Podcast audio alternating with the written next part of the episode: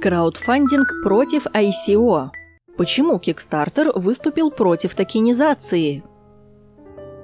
Две крупнейшие краудфандинговые платформы Indiegogo и Kickstarter разошлись во мнениях относительно проведения публичных размещений токенов и National Coin Offering на своих площадках. Indiegogo высказались в поддержку нового метода привлечения финансирования – тогда как Kickstarter заявил о категорическом отказе от проведения ICO на своей платформе. Мы попытались разобраться, почему гиганты краудфандингового бизнеса оказались по разные стороны баррикады. Indiegogo на прошлой неделе сообщила о запуске специальной площадки для распродаж токенов. В ответ на этот шаг конкурента Kickstarter заявил, что, цитирую, «не рассматривает это и не собирается рассматривать». Indiegogo и Kickstarter лишь на первый взгляд работают в одном формате. Именно отличия между этими платформами объясняют, почему одна из них сделала выбор в пользу ICO, а другая ответила резким отказом. Indiegogo была основана в 2008 году в Сан-Франциско.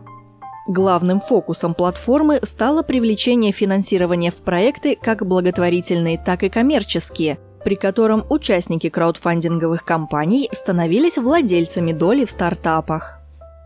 В свою очередь, платформа Kickstarter, зарегистрированная в Бруклине в 2009 году, не занимается теми проектами, которые предлагают вкладчикам права собственности на долю в стартапе.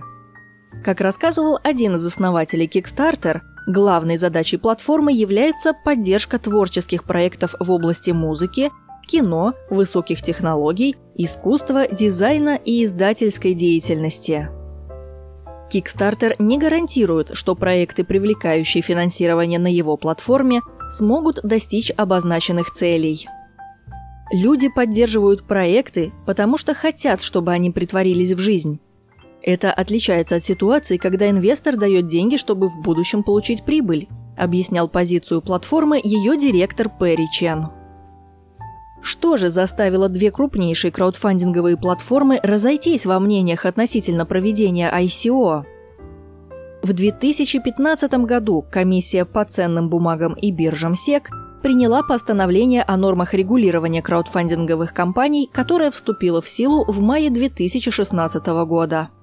С тех пор, если краудфандинговая платформа размещает на своей площадке проект, предлагающий в обмен на инвестиции долю или ценные бумаги, она несет частичную ответственность перед вкладчиками за развитие этих проектов. Так, согласно американскому регулированию, платформа должна следить за тем, чтобы вложения одного индивидуального инвестора за год не превышали 107 тысяч долларов. Краудфандинговые платформы не смогут также проводить на своих площадках кампании по привлечению финансирования в ценные бумаги проектов, зарегистрированных за пределами США – а также юрлиц, которые не имеют детального бизнес-плана и не публикуют ежегодную финансовую отчетность. Закон обязывает краудфандинговые платформы, торгующие ценными бумагами, регистрироваться в самоуправляемой ассоциации службы регулирования отрасли финансовых услуг. Рекомендации к платформам гласят, что для краудфандинга в ценные бумаги следует принять определенные меры для снижения риска мошенничества – в том числе удостовериться, что компания соблюдает правила краудфандинга и что у компании имеются возможности для ведения учета держателей ценных бумаг. Еще одним существенным требованием краудфандингового регулирования в США является обязанность платформ проводить транзакции при продаже ценных бумаг через третью сторону – посредника либо брокера-дилера, зарегистрированного в СЕК – Indiegogo, которую заинтересовала возможность продажи ценных бумаг небольших проектов, с ноября 2016 года сотрудничает с брокером Microventures. Этот же брокер будет теперь отвечать за сделки при покупке токенов, являющихся ценными бумагами. Microventures ответственна за выполнение ряда требований американских финансовых властей, аккредитацию инвесторов, их идентификацию – и соблюдение норм законодательства в области противодействия отмыванию денег. У Kickstarter такого брокера нет. Краудфандинговая платформа по-прежнему сфокусирована на поддержке креативных проектов, не обещающих вкладчикам прибыль взамен на финансирование. Суть нового регулирования сводится к тому, что краудфандеры в США стали нести больше ответственности за те проекты, которые привлекают на их площадках финансирование. В 2017 году внимание комиссии по ценным бумагам и биржам США обратилось к ICO.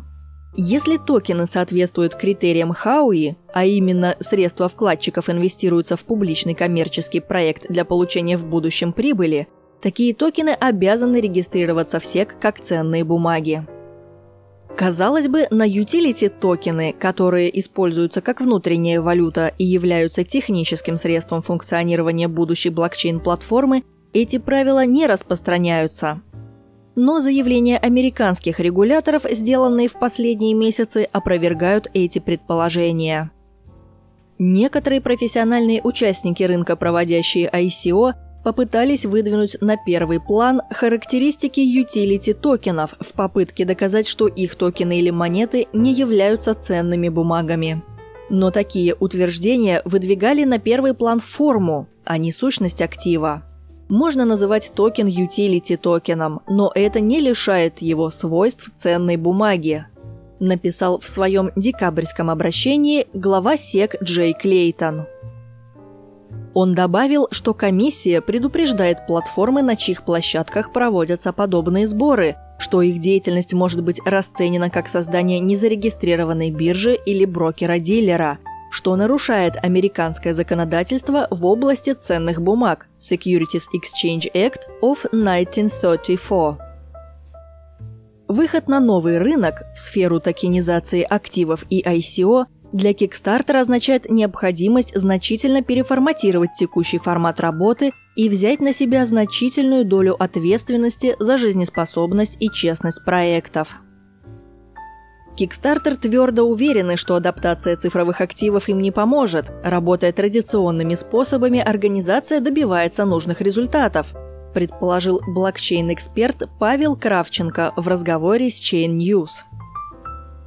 Через Kickstarter с начала запуска в 2009 году проекты привлекли около 3,5 миллиардов долларов. Комиссия платформы составляет 5% от собранных средств. Таким образом, выручка Kickstarter с момента создания превысила 17 миллионов долларов. Однако в долгосрочной перспективе, по мнению Кравченко, платформа последует примеру Indiegogo. Цитирую – Проблема регулирования цифровых активов достаточно нова, и ее решение вызывает большие сложности. Возможно, сейчас краудфандинговым организациям однозначно ответить на вопрос о переходе на цифровые активы действительно сложно. Но в будущем, когда большинство активов будут учитываться в цифровом виде и управляться через электронную подпись, а все вопросы по стандартизации ПО и регулировании будут решены, то у таких платформ, как Kickstarter, не останется выбора –